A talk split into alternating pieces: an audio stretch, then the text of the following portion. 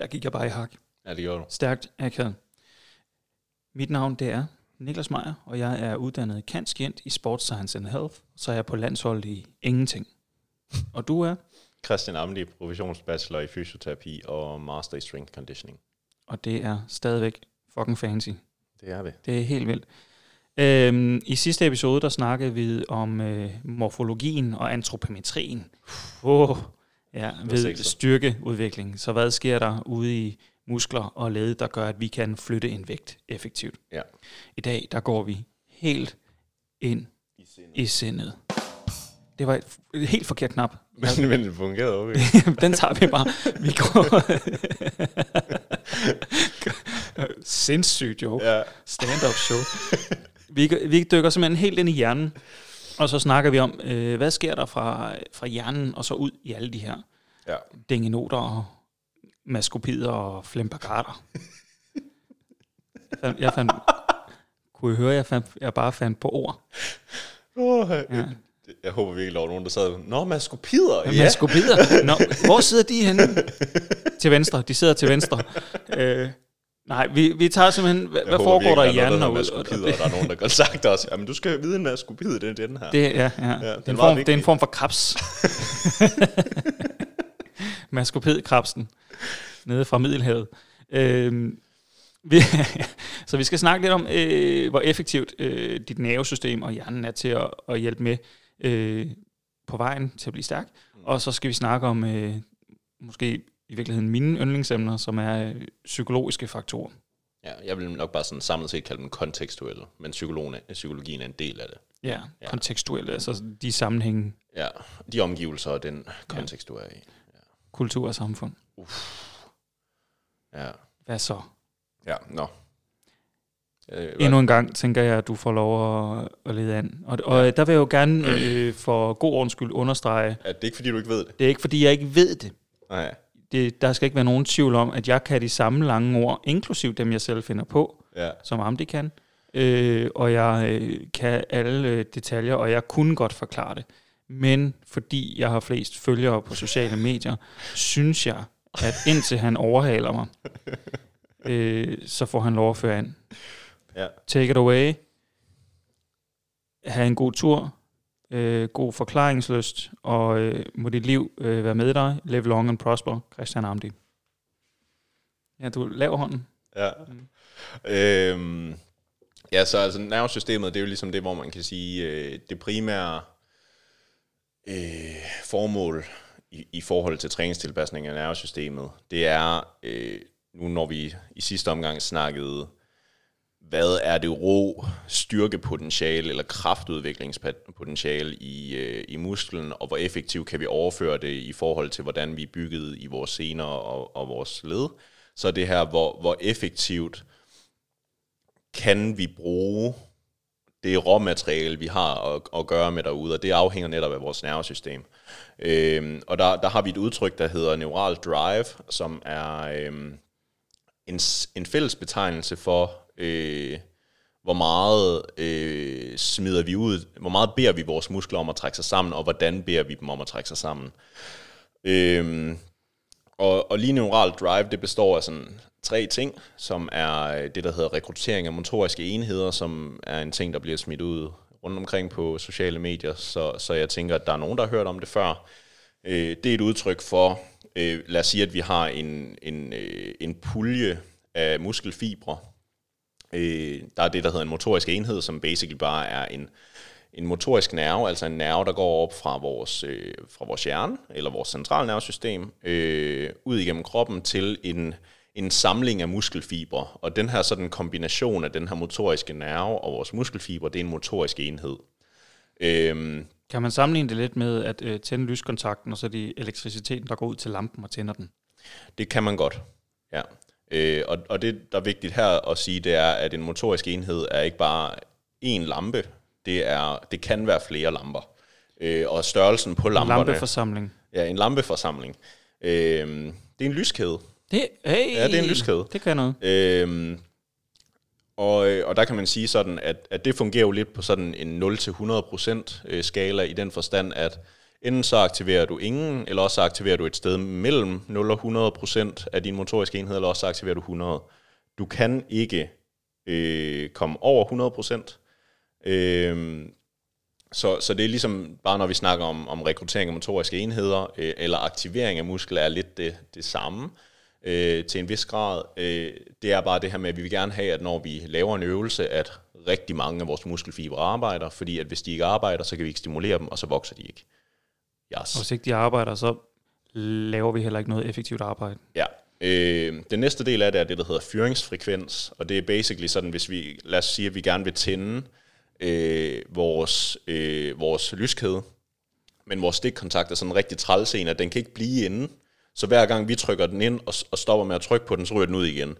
Så, så vi skal ligesom, og af en eller anden grund, så er vi ikke i stand til at bare holde den nede. Øh, så, så en fyringsfrekvens er basically også, der bare sådan trykker hurtigere og hurtigere på den her kontakt, for at sørge for, okay, kan vi gøre den her sådan, kan vi gøre lyset fra lyskæden konstant, i stedet for at det bare bliver sådan nogle takvis bevægelser. Og det vil være lidt sådan, at hvis vi bare sådan smider et signal ad gangen, og det er relativt langsomt efter hinanden, så vil vores kontraktioner være langsomme, eller de vil være takvise, hedder det. Øh, og det er for eksempel også en af de ting, som man der, altså, minder lidt om for eksempel det, man ser med Parkinsons rystelser og sådan nogle ting. Øh, så, så det vi er ude efter, det er, når vi vil skabe kraft, det er, at for det første, alle motoriske enheder fyrer, øh, så alle lysene i vores lyskæde tænder. Øh, men vi vil også rigtig gerne have, at vi er i stand til at trykke rigtig hurtigt på den her kontakt, sådan at det bare er konstant lys med det samme. Det er alt vores kraft så hurtigt som muligt, fordi det har en betydning for, hvor hurtigt vi kan levere den her. Fyringsfrekvensen er vel også, hvor, altså, hvor meget kraft øh, men den er, eller, øh, hvis vi bruger lyskæden igen, ja. ikke? forestiller sådan en, et, øh, et dæmpesystem på lampen, ja. ikke? så man skruer, skruer op, til den, til den lyser meget, men man kan også skrue ned til den lyser en lille smule. Ja, så, så, så er der en masse ting imellem. Ja, så forestil dig, at, at lad os, hvis vi går tilbage til energien, hvor man skal blive ved med at trykke, hvis du trykker langsomt, så er det ikke bare sådan et, et skarpt lys, der kommer fra første omgang, det er måske sådan en, en lille antydning af et lys. Det er hyggebelysning, og jo mere, jo mere voldsomt du ligesom, i, hvis vi skal tage hyggebelysningen hele vejen, jo mere du voldknipper den her stikkontakt, jo, jo kraftigere bliver lyset, så den her sådan, hvad skal man sige, øh, kraft, der bliver leveret fra, fra musklen, bliver mere og mere op til 100% igen. Så det hvad, hvad kan man sige, hvor motoriske enheder er en graduering af hele musklens kraft, så er fyringsfrekvens en graduering af den enkelte motoriske enhedskraft. Øh, den sidste er synkronisering af motoriske enheder, og, øh, og det er sådan, den, den er lidt speciel, fordi at det er sådan, det som det basically er, det er, øh, hvis vi har den samlede muskel, så er det, jamen okay, er der en motorisk enhed, der skal fyre før den anden? Hvordan øh, fyrer vi i, i, øh, i en synkro- på en synkroniseret måde, så vores kraftudvikling bliver mere effektiv? Og det er sådan, i, i litteraturen, så er der sådan ikke rigtig en, en forklaring på, hvorfor fanden det kan, kan medføre, eller der er ikke fundet en årsagssammenhæng i forhold til, hvorfor, hvorfor skulle det her give øh, hvad det hedder, øh, større kraftudvikling. Øh, ofte også fordi, at, at man, altså det er svært at måle, øh, så, så man, man har ikke vildt mange sådan idéer om, okay, hvad er betydningen her, men, men det er en ting, der sker. Øh. Vi snakkede lidt om det inden som en, en form for øh, øh koordination af motoriske enheder. Jamen det er den nemlig, men, men det er jo den der med, sådan, det, er, det er lidt svært, fordi det er jo også, man kan sige sådan koordineringen i forhold til, til for eksempel teknik, der vil man snakke mere om sådan den der agonist-antagonist-aktivering. Ja. Men, men koordinationen, eller koordineringen af motoriske enheder inde i den enkelte muskel, den er sådan lidt svær, sådan, okay, hvad, ja. hvad, hvad er det motoriske hvornår skal, de, hvornår skal de i gang, hvornår skal de ikke ja. i gang? Øhm, men basically man kan sige ud fra de her ting, det er, at i hvert fald fyringsfrekvens og, øh, og, og rekruttering af motoriske enheder, de ting, der nok har den største betydning for, for vores kraftudvikling. For, Så ved vi måske ikke helt nok om det andet. Nej, lige præcis. Øhm, og, øh, og det man sådan ser i forhold til sådan, hvis, hvis vi tænker i forhold til studier, det er, at ofte så bruger man, øh, bruger man det, der hedder EMG, eller elektromyografi, øh, som basically er, at du sætter nogle elektroder på din muskel, og så når at, øh, hvad skal man sige, du laver en eller anden muskelkontraktion eller en øvelse, så måler man ligesom, hvor meget elektrisk energi går der igennem, og det er de her signaler, der kommer i. Der kommer i. Og der er også mange ting, andre ting, der ligesom bliver opfanget af det her, så, så man kan ikke 100% øh, sige, at det kun er det. Øhm, men typisk så ser man i, i utrænet, at det her neurale drive, øh, det stiger efter træning. Man bliver altså i stand til at, at smide mere signal ned til musklen, så den trækker sig hurtigere og hårdere sammen. Øh, i, I trænet, der er der ikke den sådan, der ser det ikke ud til at kunne, kunne forklare vildt meget af, af forskellen i styrke, for eksempel mellem styrkeløfter og, og, og vægtløfter. Det man derimod kan se, det er, at hvorhen i din træningsprogram, øh, hvor din, i din periodisering er du, har en betydning. Så der er et helt der er et gammelt studie af Hagen op fra, fra Finland, øh, hvor det de gjorde, de fulgte nogle, øh, nogle elitevægtløftere, og øh, de blandede sig ikke i deres træning, men de fulgte dem i et år. Øh, og så en gang lige sådan øh, hver måned eller sådan noget, så, øh, så gik de ind og lige testede isometrisk øh, knæekstensionsstyrke og øh, neural drive igennem øh, EMG og muskelvækst og sådan nogle ting. Øh, og det de ligesom fandt, det var, at øh, hvad skal man sige, den isometriske styrke, den, den, øh, den varierede over deres periodisering i forhold til, at i grundfasen, der hvor man typisk træner med lavere intensitet og højere volumener, der var man ikke lige så stærk, men, men, øh, men i takt med, at man ramte opkøringen, hvor det typisk er lave volumener og høje intensiteter, så steg styrken, og den her sådan styrkestigning, den, den fulgte rigtig godt øh, stigningen og faldet i neural drive. Så i den trænede, så er det sandsynligvis ikke en ting, man skal forvente at gøre en stor ting i forhold til langvarig fremgang, men den kan sige rigtig meget i forhold til, hvis du skal lave en test, så giver det rigtig god mening at have trænet tungt op til, så de neurale tilpasninger er, er sket, frem for at du max tester lige pludselig i en grundfase, og derfor skaber en, eller gør det sværere for dig selv at få en succesoplevelse i hvert fald, fordi at det neurale, det bare ikke er lige så effektivt, fordi du ikke har trænet den helt tunge træning i noget tid. Ja. Øhm, og, øh, og der er sådan, det ser ud som om, at det her det sådan er meget sådan intensitetsspecifikt. Det ser ud som om, at generelt så er der er den her tanke, at hvis du går til failure, så bliver alle motoriske enheder rekrutteret. Øh, det er i hvert fald sådan tanken i, i bag ved øh, okklusion, og, øh, og hvorfor at der skulle ske samme muskelvækst ved lave intensiteter som ved høje intensiteter. Øh, og, og det er netop, altså det er rigtig op til en vis grad, hvor man kan sige, at den eneste grund til, at, at man kan få muskelvækst ved, med okklusion ved 30% af en af dem, eller lige så høj, er sandsynligvis fordi, at du sørger for, at blodet ikke kan komme væk, og der bare sker voldsom udtrætning. Øh, men der er noget, der tyder på, at hvad skal man sige, hvis du bare går til failure, øh, uden okklusion og, og øh, ved forskellige intensiteter, så er det der, hvor at du kan sandsynligvis ikke få det fulde neurale drive, hvis du er nede omkring de 30% uden, ved, øh, uden okklusion. Øh, men er du højere op omkring de der 70%, så når du rammer failure, så begynder øh, øh, der at være fuld fyring på motoriske enheder og fyringsfrekvens. Øhm, og det har vi også set i mere sådan longitudinelle studier, hvor man har lavet de her forskellige intensiteter, og, og sådan set, okay, hvad er de neurale tilpasninger på lang sigt? Øh, og det er ligesom, at, at for at du skal have en neural tilpasning, så, så kræver det sandsynligvis, at du træner med i hvert fald 70% af, øh, af en RM, og endnu højere vil sandsynligvis være bedre endnu. Øh, så, så er der sådan lidt en, Øh, Som giver ganske fin mening i forhold til, at vi ofte måler styrke med... En af dem, og rigtig høje, ja. i hvert fald høje intensiteter. Øh, en anden sjov ting er jo sådan den her med sådan, netop fordi, at det er relativt sjældent, og det er netop det, der er vigtigt ligesom at nævne i det her, det er, at det er relativt sjældent, man måler rekruttering af motoriske enheder, fordi at det kan man ikke fra EMG, øh, selvom det er der rigtig mange, der siger, øh, for det er det, som folk tænker med EMG-aktivitet, at det er rekrutteringen af motoriske enheder. Det er det ikke. Øh, det er en af tingene, der kan, der kan spille ind der.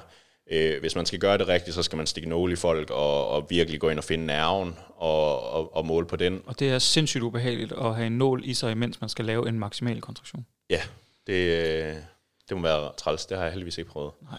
Jeg har kun prøvet at spænde i min balle, mens jeg fik en vaccine. Og det var... Det gjorde en alder. Øh, okay. øh, en god snak, man. Ja. Øh, men, hvad det hedder, øh, det der sådan er lidt interessant, det er, at man, man har gjort det, og det er typisk nogle gamle studier, fordi at dengang var etisk råd lidt mere glade for at stikke nåle i folk, og sætte strøm til dem og måle på dem. Øhm, men, men det er sådan lidt et, et modsat studie, så det var ikke et træningsstudie, men det var et immobiliseringsstudie. Så det man så her, det er, at, at normalt, når vi snakker grovmotor, grovmotoriske muskler i forhold til sådan vores kraftgraduering, det er, at vi ser, at jo mere og mere kraft du leverer fra 0 til 100 procent, om, op omkring sådan 85 procent af, af makskraft, det bliver skabt ved, at du rekrutterer flere motoriske enheder i grove motoriske muskler, øh, så de store muskler. Efter det, så ser det ud som om fyringsfrekvensen står for det sidste.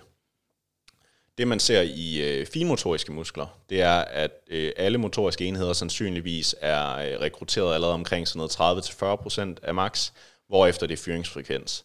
Og grunden til det, det er, hvis vi går tilbage til øh, sådan vores analogi, det er det her med, at motoriske enheder er den her sådan meget sådan grove øh, graduering af, af kraft, fordi det er mange muskelfibre, der bare lige pludselig giver, giver, giver los, øh, hvor at fyringsfrekvens er meget mere stille og roligt gradueret. Er lysdæmperen. Lige præcis.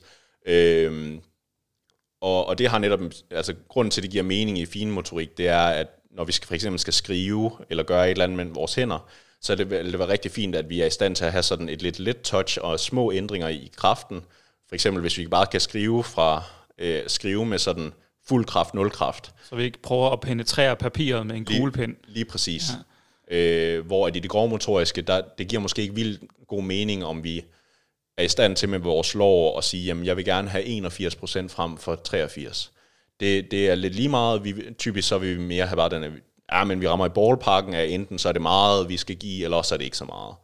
Øhm, men det, der skete med det her immobiliseringsstudie, det var, at man, man så, at, at den her rekrutteringsgrænse, øh, eller hvad skal man sige, grænsen for, hvor det gik fra rekruttering af motoriske enheder til fyringsfrekvens, den faldt. Så med immobilisering, så ens motoriske øh, enheder, de bliver øh, maksimalt rekrutteret tidligere, øh, nej, undskyld, senere, øh, fordi fyring, maksimal fyringsfrekvens, den faldt. Så det er den, der er mest sådan plastisk, hvis man kan sige det efter ja. træning. Øh, basically betyder det bare, at... Det er også den, der er ved begynder at blive tilpasset hurtigst, ikke? Lige præcis. Så det er nemlig det her med, sådan at, at hvis du er utrænet, og du starter med at træne, øh, netop fordi at, eller hvad skal man sige, hvis du er immobiliseret, så bliver det sådan, at den her graduering, du er i stand til at lave med fyringsfrekvens, den bliver dårligere. Du, du har bare et lavt max på den. Så derfor så bliver du nødt til at graduere din kraft igennem rekrutteringen af motoriske enheder, og så skal du være rigtig tæt på dit max, før du kan rekruttere dem alle sammen, hvilket er træls i forhold til muskelvækst, for der vil vi rigtig gerne have, at de alle sammen er rekrutteret så hurtigt som muligt.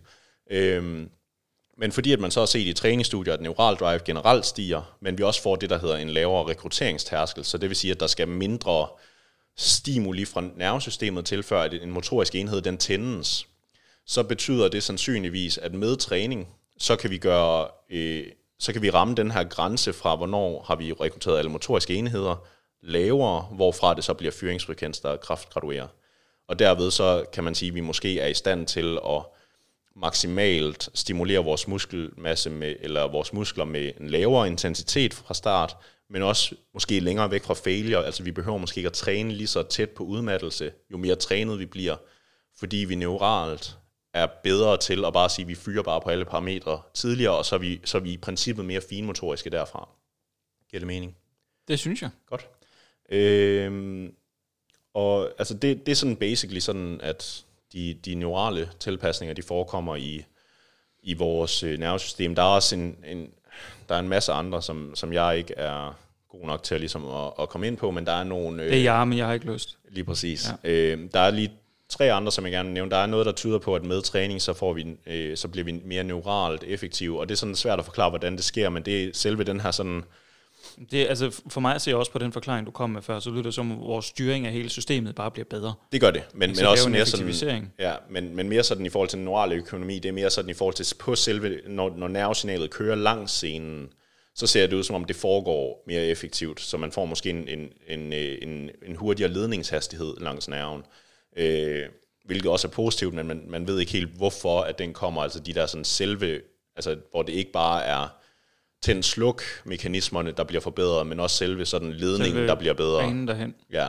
Øh, den anden ting, man kan snakke om, er, som vi hurtigt nævnte, det her, noget, der hedder agonist-antagonist-koaktivering, som basically er, hvis vi tager, øh, lad os sige et squat, så har vi øh, på forsiden og bagsiden af vores øh, lår, der har vi et forlår og et baglår. Ding. Øhm, og man kan sige, for at et squat det bliver effektivt, og det bliver, øh, bliver stærkt, så kræver det, at vi leverer en bestemt kraft fra vores øh, forlår og en bestemt kraft fra vores baglår for, at vi gør noget effektivt. Hvis vi leverer for meget fra det ene, så falder vi måske forover.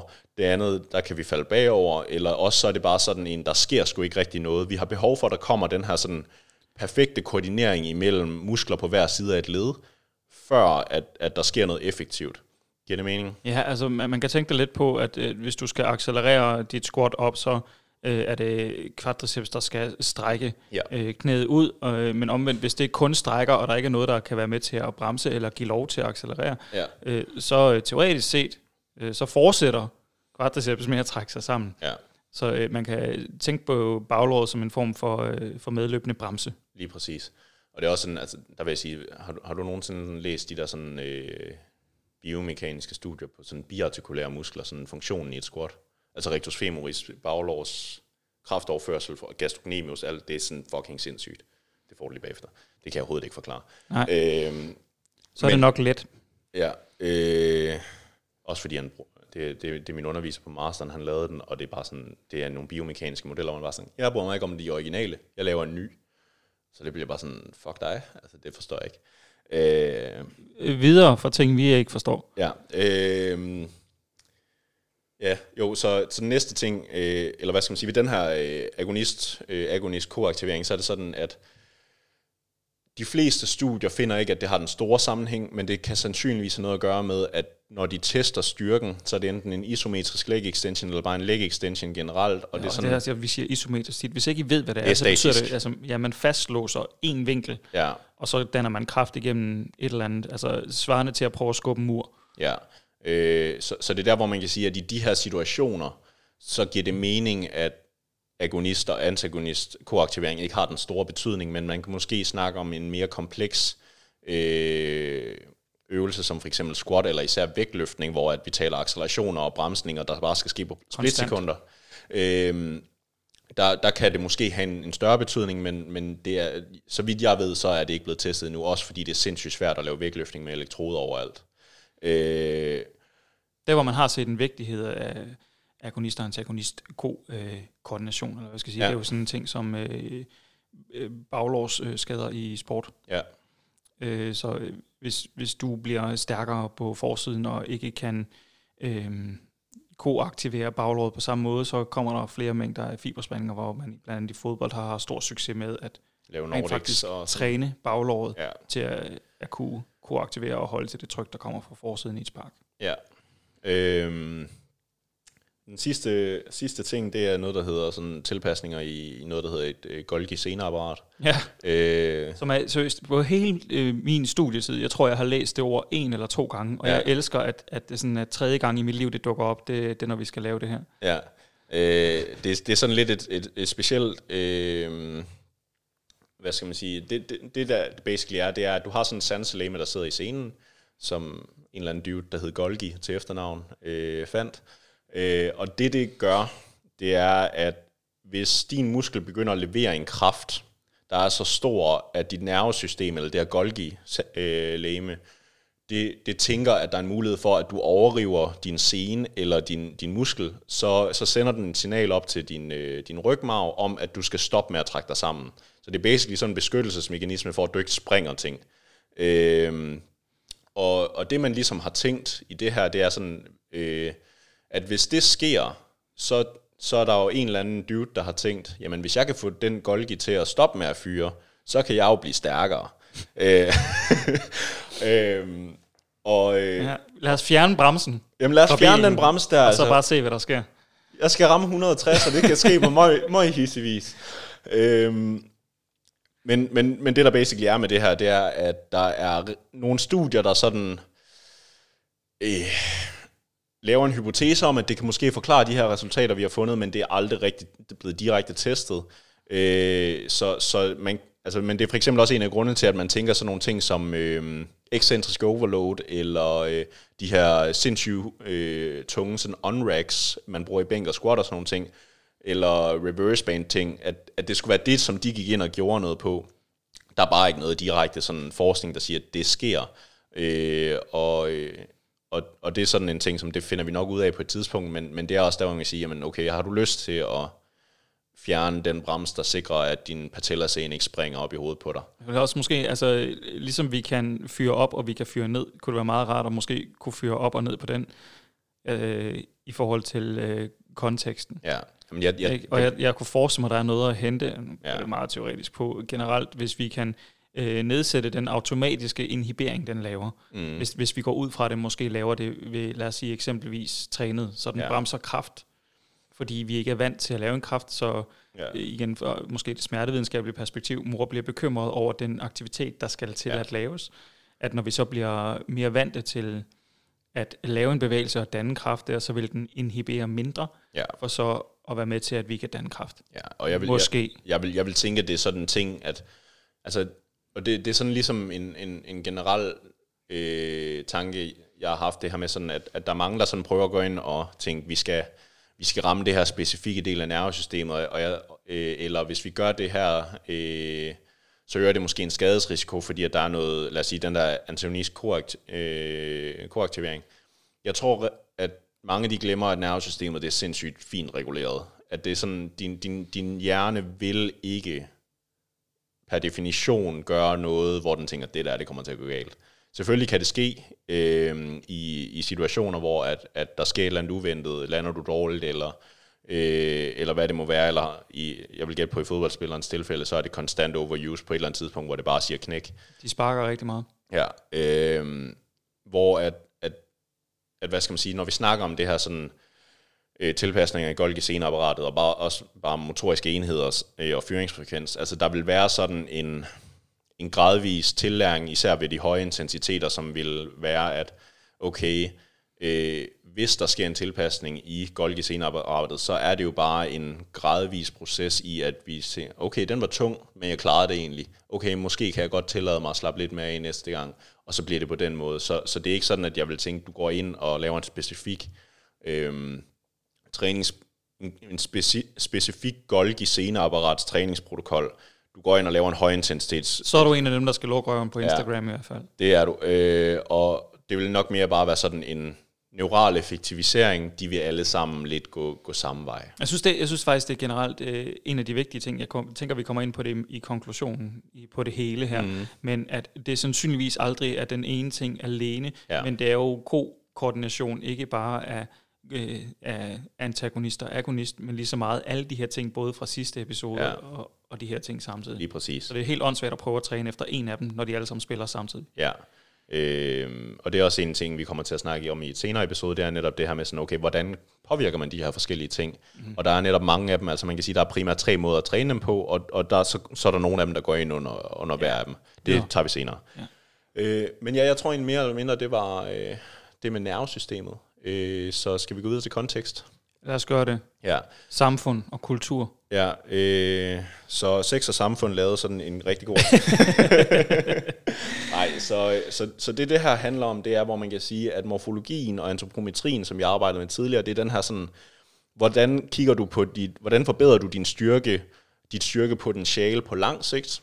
Så har vi den her, øh, de her neurale tilpasninger, som er sådan på øh, moderat sigt, hvis vi kan sige det på den Apropos de her vægtløfter og deres træningsperioder. Ikke? Det, det bliver tilpasset til den type af træning, du laver i en given periode. Hvordan du kan finde ud af at fyre og Yes. Og nu, og nu kommer vi til de her ting, som måske mere påvirker os på et øh, timelig, ugentlig, daglig basis, Ja. øh, som netop er vores kontekst og, og vil være meget sådan øh, vores psykologi og vores, øh, hvad det hedder, øh, vores øh, omgivelser. Øh, og de alle sammen, de kommer lidt til at, sådan, at omgå det her basisbegreb arousal, som er fantastisk oversat til bare ophidselse. ja. Øh, og øh, jeg laver ikke min... Øh, jo, det gør jeg. Øh, Gør det. ja, så det, selvom ophidselse jo kan lyde meget seksuelt, øh, så er det ikke helt det samme, der menes, men på en måde er det helt det samme, der menes.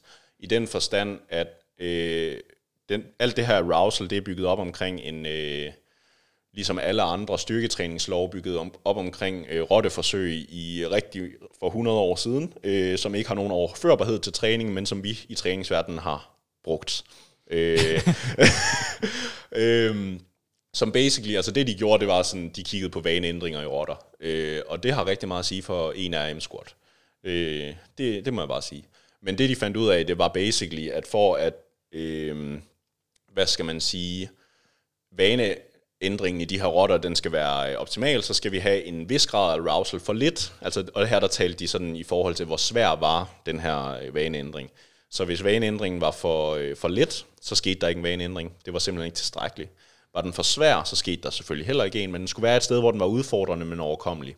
Og det samme gælder lidt i forhold til vores arousal. Det er det her med sådan, at, at hvis vi gerne vil levere øh, på et højt niveau, så skal vi have en vis grad af arousal, hvor for lidt arousal, det vil være os, der er søvnige, døsige og doven. Ligeglade.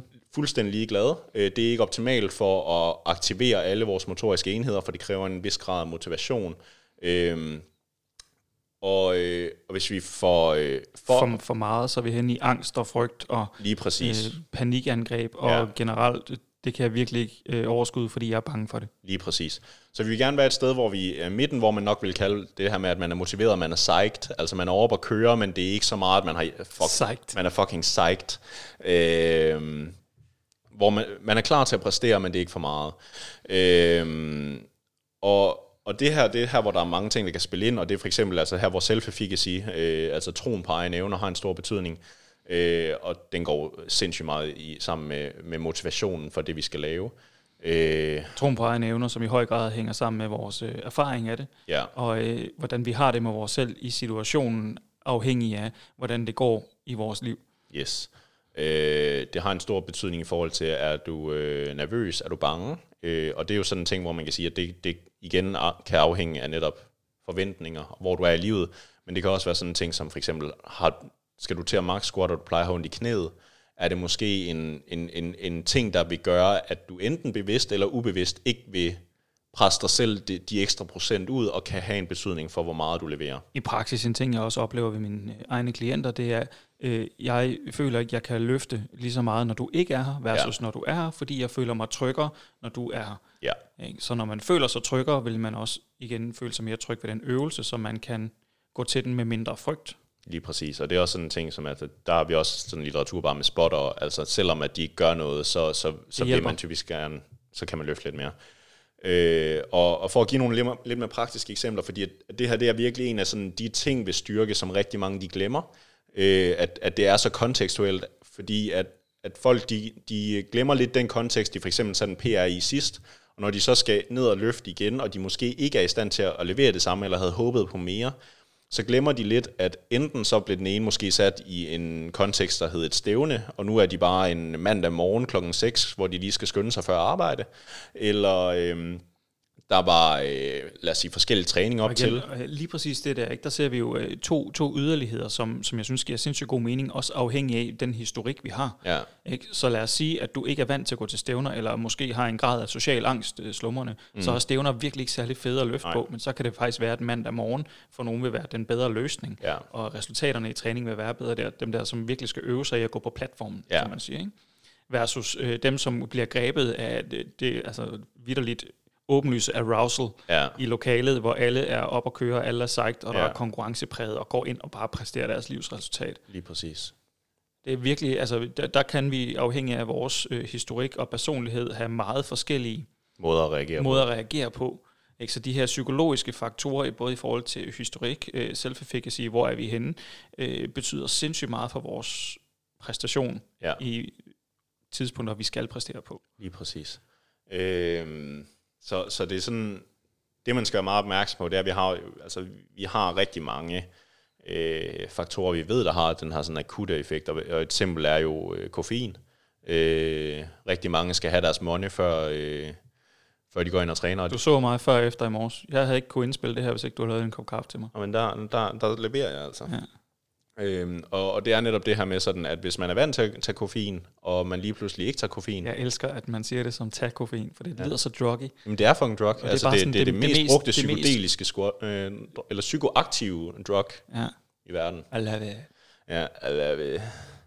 Øhm, og hvis du, hvis du så går ind og ikke øh, har koffein i blodet lige pludselig, jamen så vil du måske præstere dårligere. Om det er en fysiologisk eller en psykologisk effekt, kan man så diskutere, fordi der er meget placebo forbundet med koffein. Øhm, jeg synes, jeg, synes øh, jeg ved godt, nu er vi lige i gang med koffein, men jeg synes, vi sprang hurtigt øh, videre fra det sidste. Fra hvad for noget er det? fra øh, selve de der self-efficacy og omgivelser og omstændigheder. Hvad, hvad vil du gerne have? Det er, fordi der er en, der er en stor del af, af tryghedsskabende rammer. Ja. Jeg, jeg nævnte det kort med nogle mennesker, afhængig af den erfaring, de har, og de mm. psykologiske øh, faktorer, der må, der måtte spille ind på deres personlighed og måde ja. At være på. En, en sådan en lavpraktisk ting, som jeg virkelig har noteret ved, både ved mig selv og ved mange andre, det er, lad os sige, du er nede og træne i dit faste fitnesscenter, Ja. og der træner du altid, og du bruger det samme squat rack, Mm. og den samme fucking stang med de samme fucking mennesker. Og i det øjeblik, du går hen, og så besøger du Fitness World, så kan du Ja. ikke forstå, at der ikke er noget, der fungerer. Ikke? Og det, det er en helt anden, når stangen føles mærkelig. Prøv at høre, vægten er det samme. Ja. Ikke? Men din, din følelse, den tryghed, du har i de rammer, den er, den er noget helt andet. Ja. Og det er bare sådan en, især nu her, jeg tænker, øh, i hvert fald på det tidspunkt, hvor vi optager, der er vi, der er vi stadigvæk i lockdown. Ja. Og folk har sådan en følelse af, at jeg føler bare ikke, at jeg kan det samme, jeg kan ikke opleve det samme. Det er fordi rammerne er noget andet. Ja. Ikke? Øh, når det kan være så simpelt som, at, at vægten den er konstant. Ikke? 120 kilo vejer fucking 120 kilo. Ja. Der kan være forskel fra vægtstang til vægtstang med noget nøling og Ja. øh, ikke så meget diameter efterhånden. Det skulle efterhånden Ret, ret konstant. ret konstant. Men, men nøling og øh, hvor meget giver den efter og øh, hvor tykke er vægtskiverne og, Ja. sådan noget. Ikke? Og det er sådan nogle ting, som vi sådan helt unødvendigt kan gå hen og fokusere på, til trods for at vægten den er konstant. Ja. I realiteten har det nok ikke så stor betydning for selve løftet, men fordi at vores oplevelse af situationen er anderledes, fordi at vi bliver skubbet ud der, øh, hvor vi ikke hjemme, øh, længere føler os øh, trygge hjemme, så bliver den præstation, vi kan levere, den bliver et udtryk for, øh, hvor utilpasse vi ja. føler os. Eller tilpasse, hvis det er gode omstændigheder. Ja. Jeg synes bare, det, det er vigtigt, at øh, især dem, der følger med, de, de forstår det her, at det ikke nødvendigvis øh, kun er dem, der bliver dårlige fra sted til sted, men omgivelserne har rigtig stor betydning for den måde, vi oplever løft på, og Ja. den måde, vi så kan præstere følgende, som følge af netop hele det her arousal, ikke? Som, som både kan være for meget og være for lidt, og ikke nødvendigvis er ophils, ophidselse som en positiv Ja. ting, men øh, overophedning Ja. eller øh, kedsomhed. Ja. Øh, og, og jeg tror også, det er den der med, at, hvad skal man sige, være... Øh, Åh, jeg mister virkelig mange tråde lige nu. Ja, det var også fordi, jeg lige hævde den tilbage, fra du var gået videre. Ja. Der også, Øh, skal vi lige, det er lang tid siden, ja. cikaderne. Christ, Chri- Christian Amdi har mistet den. Jeg er fuldstændig mistet. Skal vi ikke bare uh, gå videre? Det kommer Gå den videre. Ja. Øh, Vi kommer fra koffein, ja.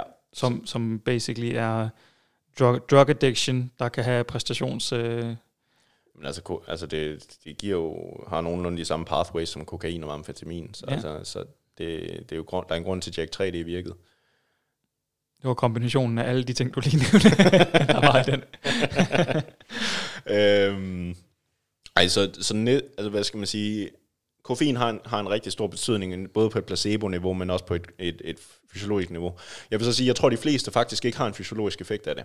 Fordi de fleste tager kun en monster, som har 150 mg øh, koffein. Øh, og typisk, så skal vi op øh, på 200-400 mg, øh, sådan før vi ser de præstationsfremmende effekter i litteraturen. Det er vigtigt lige, måske lige hive placebo ind i den. Jamen, det, Ja, det er altså- det, som jeg er på vej over til. Okay, god snak. Så, så det, det er netop det, man ligesom skal være opmærksom på, det er, at, at ligesom som, øh, som, som Niklas han lige nævnte i forhold til det her med konteksten, det er, at du har en, ryt, du har en, du har en øh, normal rutine at gøre i forhold til, at du skal træne halv time før eller under opvarmning, så drikker du en monster, eller måske de pre-workout, som, som typisk er der er selvfølgelig nogen, der overdoserer det, men, men ofte så er det en, ikke nødvendigvis en mængde, hvor man sidder og tænker, det burde give sindssygt meget det her. Øhm, men, men fordi du er vant til det, så har du en eller anden sådan forventning om, det gør et eller andet for mig, og den forventning om, at det gør noget for dig, er en placeboeffekt, men en positiv placeboeffekt, som måske kan gøre, at du kan presse dig lidt mere. Eller i hvert fald, hvis du ikke havde den, ville påvirke dig negativt. Og placebo, bare lige igen, det er, det er jo en effekt af, at vi tror noget virker mere end andet, Yes. som rent faktisk er ekstremt veldokumenteret, har en meget kraftig effekt på os mennesker. Ja. Med blandt andet det her øh, pille-eksempel. Ikke? Så hvis vi får en lille pille og en stor pille med præcis det samme i, øh, Så virker den store pille som, mere. Som, ja, øh, så har vi en, øh, en større effekt af at få en stor pille, til trods for, Ja. at indholdet er det samme. Ja, og det samme gælder med, med farver. Ja. Øh, rød virker bedre end blå. Ja, Øh, fordi vi forbinder det i, i vores kulturelle rammer med noget aggressivt. Ja. Øh, og, og det er også sådan, altså jeg vil måske også tænke, at, at det kan også være en grund til, at pre-workout skal være farvet. Altså, Ja. Det, det, det kunne være. Altså, jeg, jeg har jo tænkt på det som... Øh, tid, før i tiden, der drak jeg jo altid øh, pre-workout og øh, gerne en energidrik. Jeg har fundet ud af, at dansk vand har langt hen ad vejen øh, samme virkning på mig. Ja. Øh, og jeg tænker, det er boblerne i det. Jamen det er der jo ikke i alt pre-workout, jo. Nej, nej, men, men selve den der, øh, den der Ja. følelse af noget, noget prikken, et eller andet Ja. ja. sukkeret, et eller andet form for, for, for stimuli, Ja. øh, der gør, at øh, nu ved jeg, at jeg skal ind og lave noget, så jeg forbinder det mere med aktiviteten, end det er selve effekten af indtaget. Ja. Øh, så, så det er sådan, at, at netop bare sådan placeboeffekter eller forventningseffekter generelt, øh, som jo både kan være negative og, og positive, øh, er, en, er en ekstremt stor ting i det her. Altså, hvad forventer du, at du kommer ind og skal lave? Øh, hvad forventer du, at du kan? Og, og jeg tror, jeg, jeg kan ikke huske om, jeg tror måske, vi snakkede om den i forhold til sådan, nu havde vi rigtig mange eksterne faktorer ind over sidste gang, vi mødtes. Mm.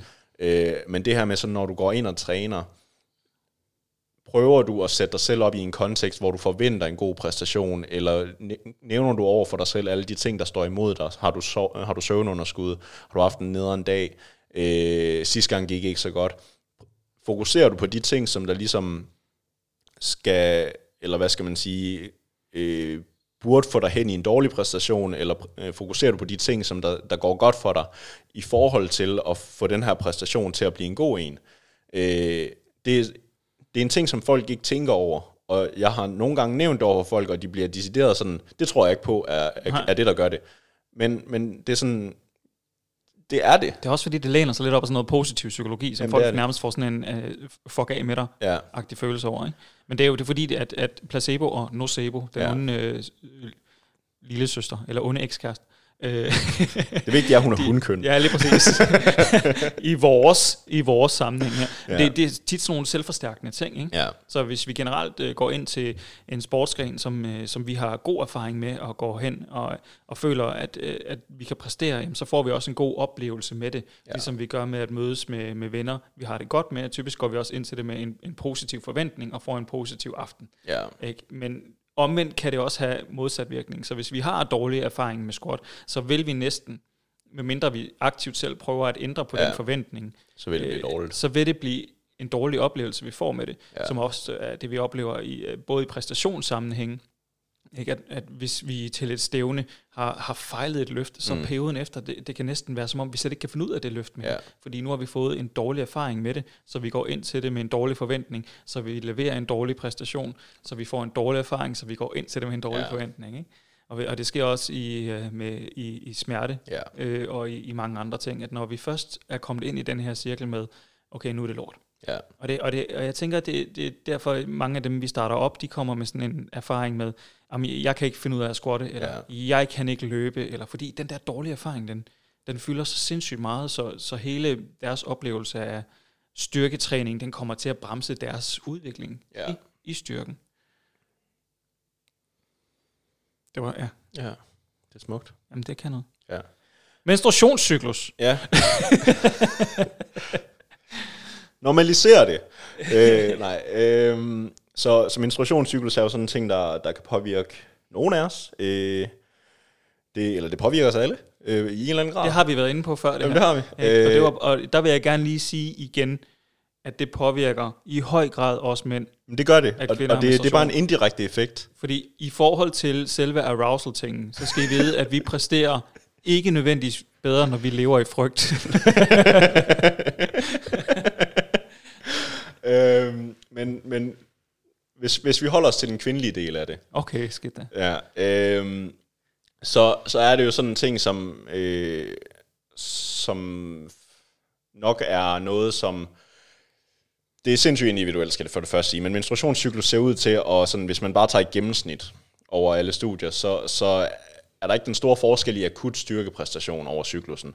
Øh, det man skal være opmærksom på, det er, at standarddivisionerne i studierne er fucking høje, og det vil sige, at der sandsynligvis er et kæmpe individuelt øh, respons i det, også fordi at folks hormonsvingninger er gigantiske. Øhm, men en anden grund til, hvorfor der måske heller ikke bliver nødvendigvis fundet sådan de store forskelle i menstruationsstudier, er, at folk, der måske er meget påvirket af deres menstruation, melder sig ikke til studier om ja. Menstruation.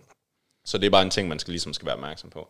Øhm, men der er noget, der tyder på, at hvis der er en forskel, så favoriserer den måske det, der hedder den luteale fase, som er imellem ægløsning og menstruation. Så i ugen op til, at du skal til at bløde. Øh, bare lige sådan, at du er med derovre. Ja. Så der, hvor de er sure, det er også der, hvor at de præsterer godt. Ja, Ja. Øh, jeg er ikke enig fra et øh, observerende perspektiv Nej. i hjemmet. Og det, som man ligesom skal være opmærksom på, det er netop, at, at ved menstruation, der er der en ting er, hvad de fysiologiske, hvad skal man sige, styrkeparametre er. Og den har helt klart en, en, øh, et tegn på, at det tyder på, at omkring når I har PMS, eller skal til at have det, så præsterer I bedst. Øh, der er så det psykologiske aspekt, og det opfattelsesaspekt, som hedder, at når I har PMS, eller har menstruationssymptomer, så præsterer I dårligt. Det er ikke støttet af litteraturen, så det er jeres oplevelse. Øh, så det er sådan, at man, man lavede på et tidspunkt, det synes jeg er meget sjovt, i eliteatleter, der fulgte man dem igennem, jeg tror det var syv cykluser, hvor man hver gang spurgte, okay, hvornår føler du, du præsterer dårligst, og så trackede man også bare deres performance uden at sige noget til dem. Og de sagde alle sammen sådan, okay, i, mens de havde menstruation, altså i starten af, af cyklusen, der præsterede de af helvede til. Det var præcis modsat. Ja. Øh, Ah, det er fedt. ja, så, så det er den der med sådan, at, at Så betyder placebo og nocebo alligevel ikke mere end at... Øh, Nej, så, så det er den her med sådan, at, at jeg vil så sige, at jeg kan godt forstå det her, det tror jeg var øh, blandt andet også i vægtløfter og sådan noget, de, de nævnte sådan, altså opspændt, det føles bare helvede til, og det forstår man godt, hvis de er oppustet og mm. har, har kramper i maven. Øhm, så det man skal være opmærksom på, det er, at der er forskel på sådan reel fysisk performance og hvad, hvad du oplever af din fysiske performance. Så det er også der, hvor man kan sige, du kan, det kan være, du går ned og har en reelt set sådan objektiv god træning, men fordi du synes, at det var nederen at løfte i den kontekst, du var i, eller den oplevelse, du var i, havde i kroppen, så føles det som en dårlig træning. Og, og det er endnu en gang sådan en, den der med sådan, er man i stand til at adskille det subjektive og objektive? det, jeg hørte dig sige, det er, at vi ikke kan bruge kvinders følelser til noget. I et præstationsperspektiv. I, øh, jeg vil i hvert fald sige, jeg vil, jeg vil øh, ikke stole vildt meget på RP og riger i den situation. Nej. Øh, altså, jeg synes, jeg synes, det er vigtigt, fordi nu, nu har jeg jo, øh, jeg har jo kvindelige klienter. Ja. Det er svært at tro på, men det har jeg. Øh, og noget af det, jeg oplever øh, øh, med dem, det er, hvis vi er, de er, må jeg sige, typerne, som oplever høje grader af menstruationssmerter, ja. så er der også en, sådan en højere frekvens af afbud, eller mm. at øh, sige nej til træning, til trods for, at de sandsynligvis måske godt vil kunne. Altså afhængig selvfølgelig af niveauet af smerte. Ja, det, vil, altså, det vil påvirke jo. Og, og, og, det er netop det, at man skal være meget opmærksom på, at ja. altså nogle, nogle kvinder med menstruationssmerter, altså det er invaliderende. Ja. Øh, og, og det er sådan, der, der, der skal man mås- selvfølgelig ikke nødvendigvis presse dem ud. Jeg vil sige sådan, at, at det man nok skal tænke på, det er, at øh, du kan måske godt præstere. Træningen vil nok føles nederen. Øh, og, og der vil, det vil nok ikke nødvendigvis være en, øh, altså en dårlig oplevelse. Så jeg tror bare, det er det der med, at man skal være opmærksom på, øh, det man vil have ud af træningen, er det det træningsmæssige, eller er det oplevelsen? Ah, Øh, fordi at, at hvis, hvis du vil have noget træningsmæssigt ud af det, så er der som sådan ikke noget, der ligesom skulle sige, du må ikke træne, når du har øh, menstruationssymptomer eller PMS. og det kommer meget an på, hvad man så træner for, ikke? Om det er den akutte oplevelse af at få øh, sundheden med, eller om Ja. det er en del af processen mod et større mål. Lige præcis. Og, og netop er man sådan den her, der siger, at jeg vil gerne have, at, at når jeg er nede og træne, så er det en god oplevelse.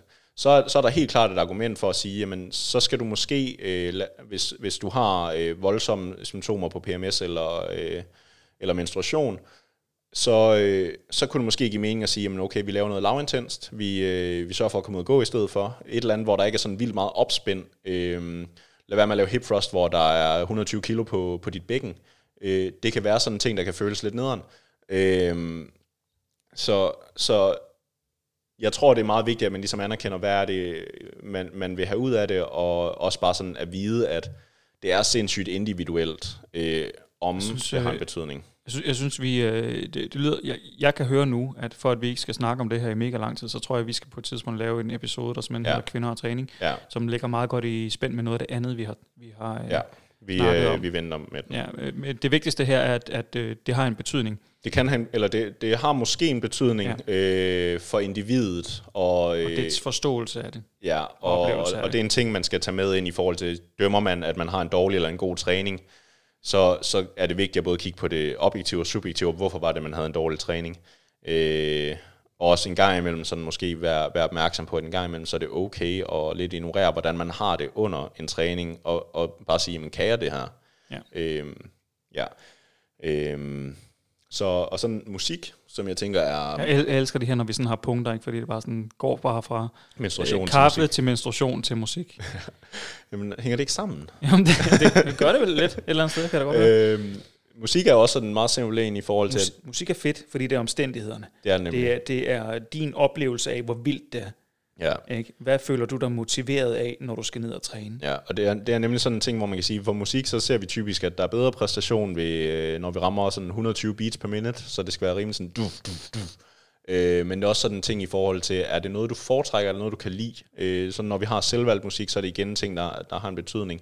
Men sandsynligvis sådan, altså, man, man, er ikke, kan godt være, at du godt kan lide at høre bollemusik, men det er ikke det, du præsterer på. Det er det, er det bare ikke. Øh, men, men det er sådan en ting, der kan afgøre rigtig meget. Det er også en af de ting, som øh, jeg har nævnt tidligere i forhold til. Jeg, jeg synes jo, at øh, en af tegnene på en rigtig god atlet, er, at de er i stand til at styre deres arousal. Øh, og det, Uafhængigt af musik. nej, ikke nødvendigvis. Altså, det, det vigtige er, eller det ville være fedt, hvis man kunne, Ja. men, men det der med sådan at i hvert fald vide, hvad er det for nogle værktøjer, jeg har til at kunne drive mig det sted hen, hvor jeg gerne vil være. Øh, og der er musik sådan en sindssygt god ting, hvis man har de her faste ting, der ved, at okay, den her genre, eller det her band, eller hvad det nu er, plejer at få mig op i et niveau, hvor jeg, hvor jeg virkelig er, har det godt, øh, og, og er klar til at præstere. Øh, modsat, så har jeg også sådan, jeg, for mig der er det for eksempel sådan en ting, hvis jeg er inde i en, i en periode, hvor jeg træner så meget, at min krop er træt, så har jeg brug for musik og koffein til at få mig op på det punkt, jeg skal til. Men jeg har også oplevet, lad os sige, i perioder, hvor at jeg ikke er træt, så er jeg naturligt på sådan et, et godt arousal-niveau. Hvis jeg så hører musik og har meget koffein i blodet, så er, nærmer jeg mig hjertebanken og sådan et, et til, jeg havde på et tidspunkt et tilfælde i bænkpres, hvor jeg unraggede og rystede, og så lige snart jeg bøjede min albu, så kollapsede jeg bare på en vægt, som jeg burde kunne løfte.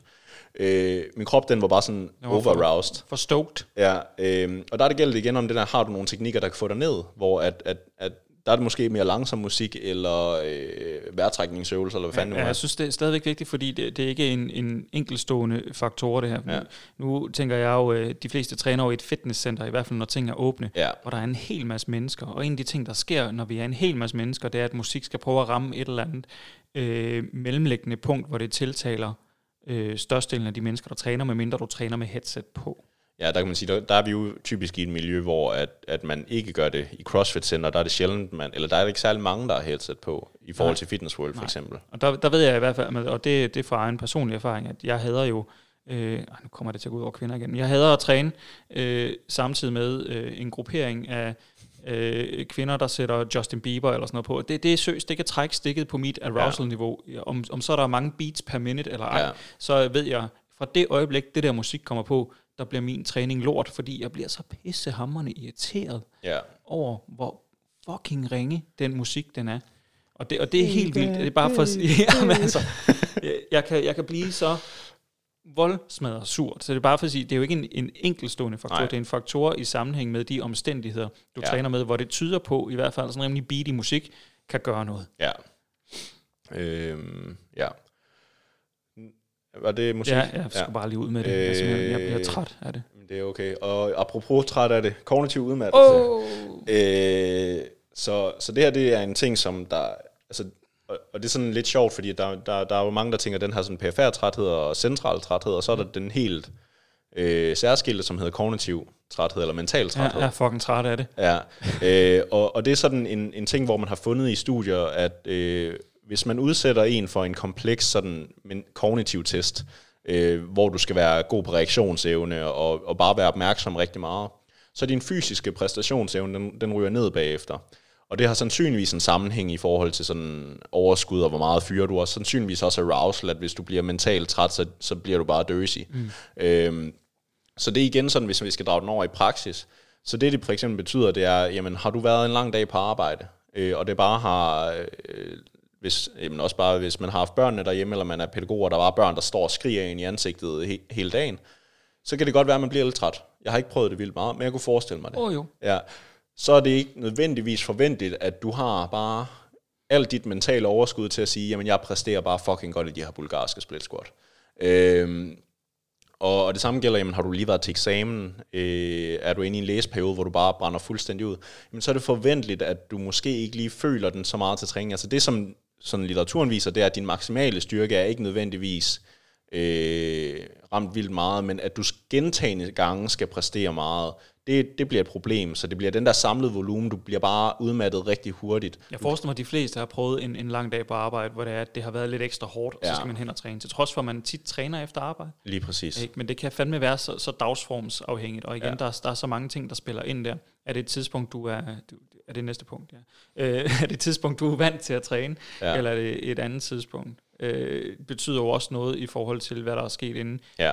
Jeg tror, det, det vigtigste med den der, det er, at hvis du har en i forvejen, lad os kalde det en dårlig dag, mm. og du føler dig udmattet, så er det måske ikke den dag, at rekorden lige kommer. Nej, men altså man kan, man kan jo sige, at andre dage, der sker det også. Øh, det, der, der kan den vende. Ja, øh, så, så jeg tror mere, det er den der med sådan, at... Kan vi kalde at, det en tendens? Ja, at, at man skal være, i hvert fald være opmærksom på... Jeg vil, jeg vil nok mere sådan sige den der med sådan... Hvis du har haft en dårlig dag, lad være med at gå ind og regn med en dårlig dag, fordi så ryger vi ind i de der nocebo-effekter, forventningseffekter. Ja. Måske bare sådan, altså igen, sådan prøv at se, okay, hvad er det for nogle positive ting? Lad os sige, det kan godt være, at du har haft en, en hvad skal man sige, ikke nødvendigvis en længere dag, men du har haft en dag, der har været mere mentalt hård. Øh, så, så ligesom sige, jamen okay, min, jeg har været lige så lang tid på arbejde, der, jeg har stadigvæk sovet fint, og jeg har haft gode træninger op til det, altså fokusere på dem. Men så hvis du har en dårlig præstation, så er det der, hvor du i retrospektivt, i stedet for at banke dig selv i hovedet over det, kan gå tilbage og sige, jamen det giver mening den her dag, at jamen, jeg var fuldstændig banket i hovedet efter arbejde. Så det er mere den der med sådan, ikke gå ind til øh, træningen med en dårlig forventning, men ligesom i stedet for at, at få en dårlig erfaring med det, så, så er du i stand til at, ligesom, at, at bekæmpe den erfaring. Logisk årsagsforklaring. Lige præcis. Jeg tænke tilbage. Sådan noget ja. hindsight. Yes. Øh, så sådan nogle ting skal man i hvert fald være opmærksom på. Øh, og så den sidste, som du lige var inde på, det er et tidspunkt på dagen, og der Øh, der er det typisk sådan, at de fleste præsterer bedst om eftermiddagen. Øh, Men det er i høj grad bestemt af, hvornår du er vant til at træne. Ja, lige præcis. Så det er sådan, altså, der er som udgangspunkt sådan en, en tendens, der hedder, at, at øh, eftermiddagen er, er bedst, men det tidspunkt, du træner regelmæssigt, er det tidspunkt, du bliver bedst. Øh, og så er der både et, et, øh, en grad af, hvad du er vant til, men også en grad af præference. Øh, så igen, sådan præferencen har en sindssygt stor betydning. Øh, så, så altså for mig, der er sådan, jamen, jeg har på et tidspunkt, hvor jeg er vant til at træne klokken 6 om morgenen. Min præference vil altid være klokken 11. Ved mit klientel, så er det i høj grad bestemt af, øh, hvad, hvad, hvor der er mindst mulighed for, ja. at noget kan komme i vejen. Ja. Så faktisk med de, med de fleste af dem, jeg træner, prøver jeg så vidt muligt at få lagt det øh, så se, men det er igen bærer præg af, at mange af mine klienter har børn. Ja. Øh, læg det så tidligt som muligt, mm. eller øh, så sent som muligt. Ikke ja. fordi, at, at sent nødvendigvis er godt i forhold til søvnkvalitet og sådan noget, og arousal lige inden man skal sove. Nej. Øh, ja, den slags i hvert fald. Ja. Øh, men at, at det, der ofte sker i hvert fald lavpraktisk, når vi træner lige efter arbejde, som måske på papiret er, er et godt tidspunkt at træne på, fordi det er op ad dagen, det er, at vi kan være, igen, vi kan være sindssygt udmattet, øh, afhængig af, hvad der er sket. Hvad kigger vi på? Ikke noget, bare... Ja. Øh, kan være sindssygt udmattet i forhold til, hvor meget, hvilken dag vi har haft på arbejde, men der kan også bare nå at komme masser af ting i vejen med, så skal du hente dine børn, eller der er nogen, der ringer og får dig til at gøre et eller andet, og det oplever jeg bare enormt tit med øh, mennesker, der rent faktisk er i gang med deres liv, mm. som ikke, det lyder så generaliserende, som ikke bare er studerende. Ja. Jeg, lavede, jeg lavede sådan nogle godsøjne. Ja med bare. Øhm, så der kan det måske betale sig i stedet for... hvis jeg var studerende. Ja, det skal du også bare blive. Øh, så i stedet for at tænke, det her det er det perfekte tidspunkt i følge videnskaben, så skal ja. stadig, der er stadigvæk det der lavpraktiske perspektiv. Mm. Det er fint nok, det er perfekt, men hvor, hvornår kan det rent faktisk lade sig gøre? Og hvis vi så ja. kan se i litteraturen, at det måske i højere grad handler om at blive vant til at træne på det her ja. tidspunkt, så prøv at sigte efter, hvornår kan det sig gøre, fordi jeg ved, at jeg bliver vant til det. Ja, og det er også bare sådan en, en ting, som hvis vi, hvis vi tænker over i, i dem, som måske er mere træningsentusiaster, bare i forhold til, lad os sige, at du altid er vant til at max-teste og træne om eftermiddagen efter arbejde, efter skole. Øh, hvis du så går ned og træner om morgenen til en eller anden max-test, fordi det har du planlagt i 8 uger den dag, men så kom der et eller andet om aftenen, så du ikke kunne normalt. Så er det bare en ting, som man ligesom igen skal være opmærksom på, at når du sammenligner den ene test med den anden, eller, eller hvad det nu er, så er der den her komponent af, at du for, kan forvente, at der er en lille forskel. Øh, så det er bare den her med at hele tiden have den i, i øje med, og det tror jeg er det, der, jeg rigtig gerne vil have, have, have igennem med det her, det er, at der er rigtig mange sådan ting på timelig, daglig og ugentlig basis, som kan gå ind og betyde de her sådan 5-10 procent måske øh, på din præstationsevne, så man bliver nødt til at overveje, hvorfor det var, at det måske gik pissegodt, eller hvorfor det måske ikke gik så godt. Øh, når, når man ligesom har fået enten den her vilde succes, eller har fået en, en, en træls oplevelse med, med en præstation. Ja, der er, også, der, er også, der, er, der er rigtig meget forskel på vores øh, følelser i den, Ja. jeg. Det, det, øh, følelser er jo sådan en, det, det er sådan noget uhåndgribeligt Ja. noget, men øh, det vil for eksempel være rigtig svært at trække sig op fra at være ked af det, Mm. øh, men måske vrede kan benyttes i forhold til den, det arousal-niveau. Ikke? Altså mm. vrede, der typisk trigger øh, høj puls og adrenalin, hvor det er, at øh, det at være ked af det gør ikke Modsat. Det er modsat effekt. Ja. Det er så, for, så, så den følelse, du har ud fra det, vil helt sikkert afhængig af ekstremen Ja. og mængden af det, også have en betydning for, for den ja, altså det er, du kan nå at hive ud af det. jeg synes, der er et ekstremt sjovt studie, og jeg er 100 på, at det, blev, øh, det var det, der kom med i Ekstrabladet på et eller andet tidspunkt. øh, men der er et, sjovt studie nede fra øh, Australien, hvor det, de gjorde, det var, at øh, jeg tror, det var rugby-spillere, som de skulle have op til at lave noget øh, øh, 3 i squat og bænkpres sådan på forskellige dage. Og det, de basically gjorde, det var, at lige før deres træning, så viste de dem nogle forskellige videoklip.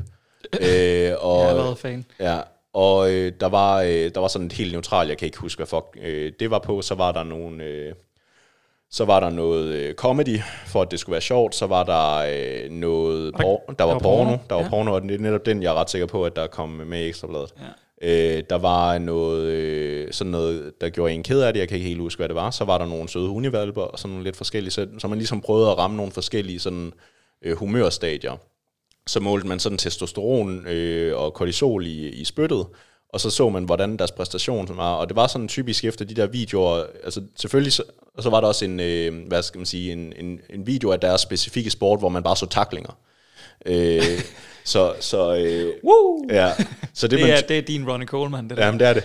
Så, øh, så det de ligesom... Øh, man så der, det var, at styrkepræstationen var rigtig godt øh, korreliseret med, med svingninger i kortisol, øh, som jo er et stresshormon, øh, som typisk var højest efter øh, man havde set porno, efter man havde set taklinger, og, øh, og så, det var der, man præsterede bedst. Øh, så, så var der noget med, at der var ikke rigtig nogen sådan vild effekt af det her neutrale øh, og sjove, Øh, og så var der den her bedrøvende video, der, der var det bare dårlig performance. Mm. Øh, og, og det er netop sådan et tegn på, at hvad skal man sige, ens stadie i, i humør, og også hvad man har set inden, og sådan nogle ting, det har en kæmpe betydning for ligesom at ændre den her øh, sindstilstand for, for performance. Exciting stuff. Og du skal så ikke onanere til den porno der, fordi det, det, det skal du bare Fordi lige bagefter, så, er du, skal du bare Så, så er du ikke høj arousal. så skal du bare have en lur. skal vi prøve at konkludere på det her, og så... Øh, Ja. Øh, så nu har vi øh, over to afsnit snakket om, øh, om, om styrker, hvad, hvad der ligesom har en betydning her. Og jeg tænker, er det okay, at jeg tager dem samlet? ja, gør det. Ja. Så øh, dit styrkepotentiale, din, dit potentiale for kr- rå kraftudvikling er afhængig af, hvor stor din muskel er. Og så er der, kan der være nogle ting i forhold til, øh, hvad skal man sige, inde i den her muskel, hvor effektiv den er. Det er sådan nogle ting som specifik spænding i fiberen. Det er frivillig aktivering, altså hvor mange øh, af fiberen bliver aktiveret.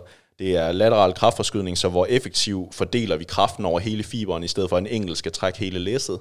Øh, og så er det vores arkitektur inde i musklen i forhold til trækretninger og sådan nogle ting. Øh, det har så en betydning i forhold til, hvor meget vi kan overføre til vores scene, og, og hvor meget kraften, der bliver overført til scenen, der rent faktisk går til ledbevægelse, afhænger af øh, vores knoglestruktur, vores øh, momentarme øh, over ledet, øh, hvor stiv den her scene er, øh, og i bevægeudslaget, og hvordan vi udfører den i forhold til tempo, er der pauser, øh, netop i forhold til, hvor meget af den her elastiske energi kan vi udnytte. Så er der den her i forhold til, sådan, hvor effektivt er vi i stand til at bruge det her råmateriale, vi har. Og det kommer fra nervesystemet i forhold til, hvor mange motoriske enheder rekrutterer vi. Øh, hvor, hvor, hvor hurtigt er vi i stand til at fyre. Øh, og, og, og den ser netop i, øh, ud til at være sådan, at jamen, øh, jo, eller jo mere vi er i stand til at fyre, øh, og jo flere motoriske enheder vi, vi ligesom kan, kan rekruttere med det samme, jo mere kraft får vi. Og det er sådan noget, der har primært en betydning i starten for den store, øh, store styrkefremgang, øh, og derfor man typisk også ser en stor styrkefremgang på nye øvelser. Øh, men, øh, men over, sådan i trænet, der er det ikke en ting, man skal forvente at få en vild stor styrkefremgang, men kan have en betydning for, hvorfor det er, at du lige ser den ekstra store styrkefremgang på din ene arm, for, er for eksempel at lave en tung fase frem for at lave lette, øh, lette faser, hvor at der nok er et mere muskelfokus på den ene, og, og mere neural på den anden. Øhm, og så til slut med at sige, at sådan selve på den her, den korte basis, som er dagen, ugen, timerne, men så er det sindssygt vigtigt at vide, hvad for en, eller anerkende i hvert fald, hvad for en sindstilstand du går ind til det med. Du skal mærke efter. Lige præcis. helvede. eller, eller også skal du lade være med at mærke så meget efter. Det er jo sådan, det, er, det er jo sådan lidt forskelligt. Men der er rigtig mange ting i dine rutiner, dine forventninger, og hvorhen du lige er i din, øh, i din liv og på din dag, som, som har en betydning for, hvordan du præsterer på tidspunktet. Øh, og, og, og det her, det handler egentlig bare om, at der er sindssygt mange ting, der går ind i styrke, hvor at nogle af dem er noget, du opbygger over lang tid, det her styrkepotentiale, som for eksempel er det, som de fleste styrkeløfter er tvunget til at arbejde på nu. Nu arbejder vi på styrkepotentiale, fordi vi er fanget i vores stuer og kan ikke nødvendigvis træne lige så tungt, som vi plejer for nogen. Øhm, og så har vi, når vi kommer tilbage til træningen, jamen, så kan vi gå over og arbejde øh, mere specifikt og, og kigge på, jamen kan vi få de her neurale tilpasninger også op, øh, hvor vi også arbejder med det tekniske, som vi kommer ind på i næste afsnit. Og så er der igen de sidste ting, som netop er bare, hvad er de her daglige og ugentlige ud, øh, udsving, som ligesom lige, lige gør de sidste procent for, hvorfor var det, at jeg præsterede rigtig godt her, og hvorfor præsterede jeg rigtig dårligt her.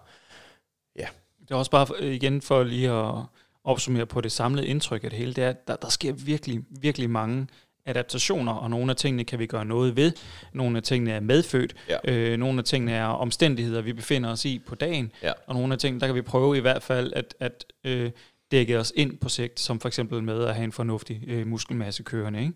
yes. Ikke? Så vi, vi prøver øh, at tænke, nogle af, øh, der er ting, vi kan gøre, og der er ting, vi ikke kan gøre noget ved, men når vi er opmærksom på dem, så er der i hvert fald større sandsynlighed for, at vi kan tilpasse os øh, på dagen, hvis det endelig skulle være. Lige præcis. Og, øh, og de ting, der kan gøre, hvis man lige sådan skal tage øh, den, den sidste, at øh, den ikke så muskuløse dude udløfter den mere muskuløse dude, er blandt andet sådan ting som, at den enkelte effektivitet, eller hvad skal man sige, kvaliteten af muskelmassen, personen har, kan være bedre, altså der er mere kraftproduktion per muskelmasse. Øh, hvorfor har vi gået ind på tidligere? Så er det knoglestruktur, det er momentarmen over ledene, altså hvordan øh, er vores sener tilhæftet. Øh, og, øh, og ja, det er, det er sådan set de Hvis tre hvis, ting. han, hvis han bedre kan lide træning. Det har også en betydning, Ja. ja. Det har helt sikkert en betydning. Ja. Selvom den virker lidt random, men det, altså, det er jo det, vi ligesom kan... ja. Det betyder rent faktisk noget, at du kan lide at træne i forhold til, hvor meget du får ud af træning. Det er rigtigt. Jeg tror, vi går det igennem. Det er vi. Tak for i dag. Selv tak.